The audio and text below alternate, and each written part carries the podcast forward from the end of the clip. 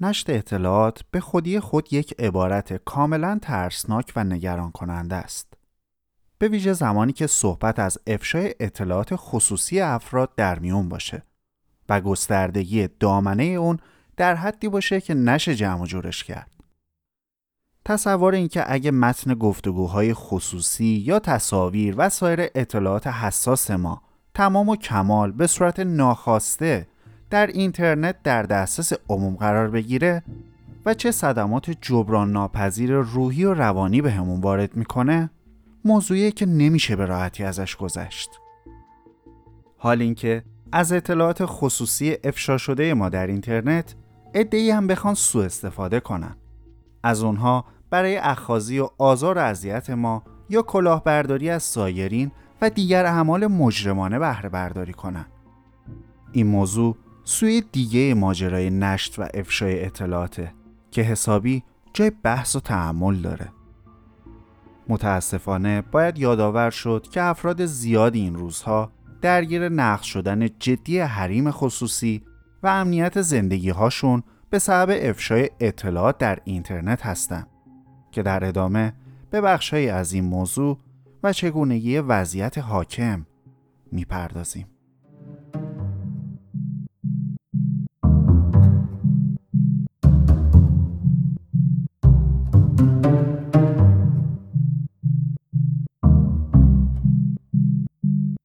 از آزمایشگاه سرتفا روایت های کوتاه از دنیای امنیت دیجیتال رو به زبان ساده میشنوید.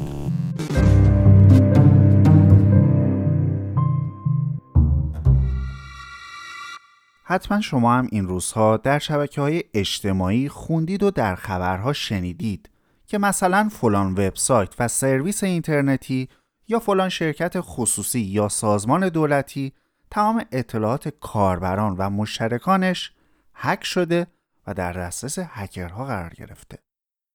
یا بدتر از اون برای چندین ماه متمادی اطلاعات خصوصی صدها هزار نفر یا میلیون ها کاربر فلان سرویس از طریق اینترنت در دسترس عموم بوده و هیچکس خبردار نشده.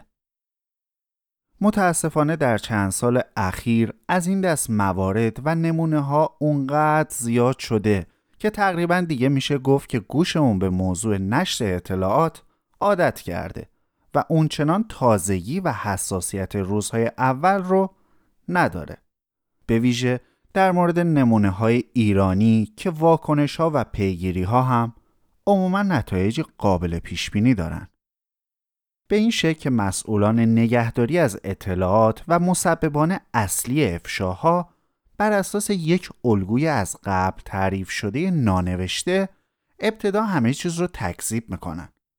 بعد از چند روز پیگیری و اعتراض میزان اطلاعات افشا شده رو تقلیل میدن به چند مورد جزئی یا بی اهمیت و در نهایت شاید بعضی هاشون هم یک عذرخواهی و ابراز تأسف خشک و خالی کنن.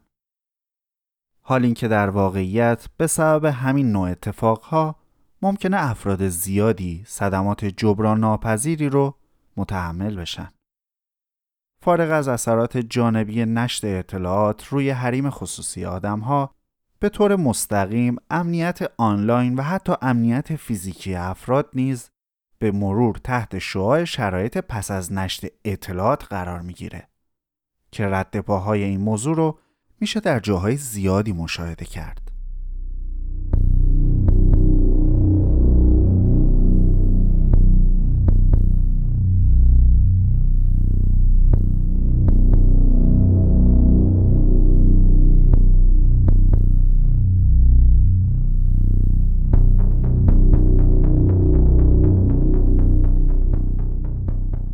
به طور معمول مجرمان سایبری در بعضی از حملات فیشینگ هدفمند علیه کاربران از اطلاعات از پیش افشا شده در اینترنت استفاده می‌کنن.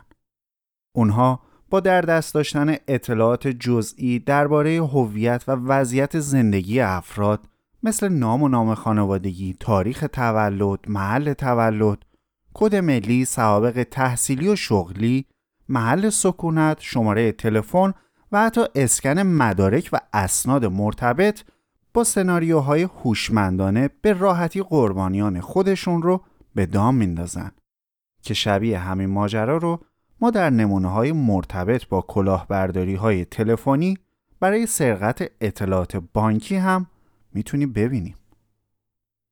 به جز این موارد ممکنه سوء استفاده های دیگه هم از اطلاعات افشا شده افراد انجام بشه که بسیاری از ماها از ماهیت اونها بی اطلاع هستیم. و همین ناآگاهی هامون می‌تونه منجر به فراهم شدن شرایط سوء استفاده از خود ما در آینده بشه.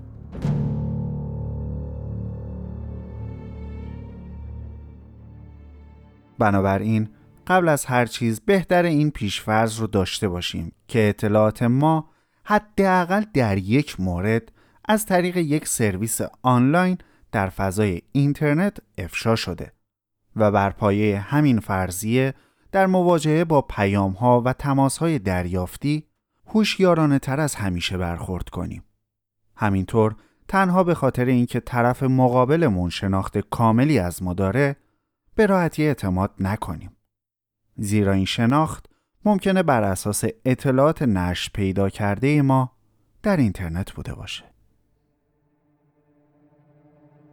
پیشتر گفته بودیم که امنیت و حریم خصوصی ما در دنیای دیجیتال وابسته به موارد متعددیه که ما در بخشی از اونها به طور مستقیم دخیل هستیم.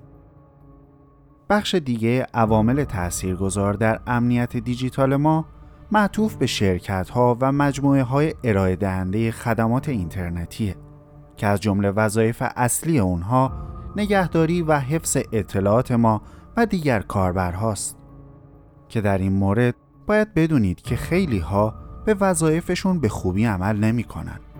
که یکی از ثمرات اون فراوانی و افزایش روزافزون نشت اطلاعات در اینترنته.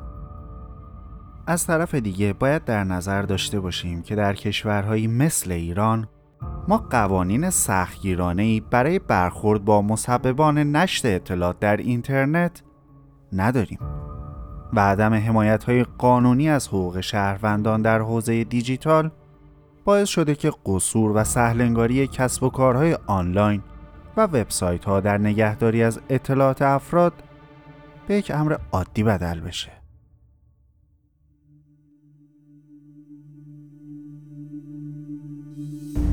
پادکست های ما را از طریق Castbox، iTunes و Google Podcast می‌تونید به راحتی با جستجوی نام سرتفا به صورت کامل بشنوید.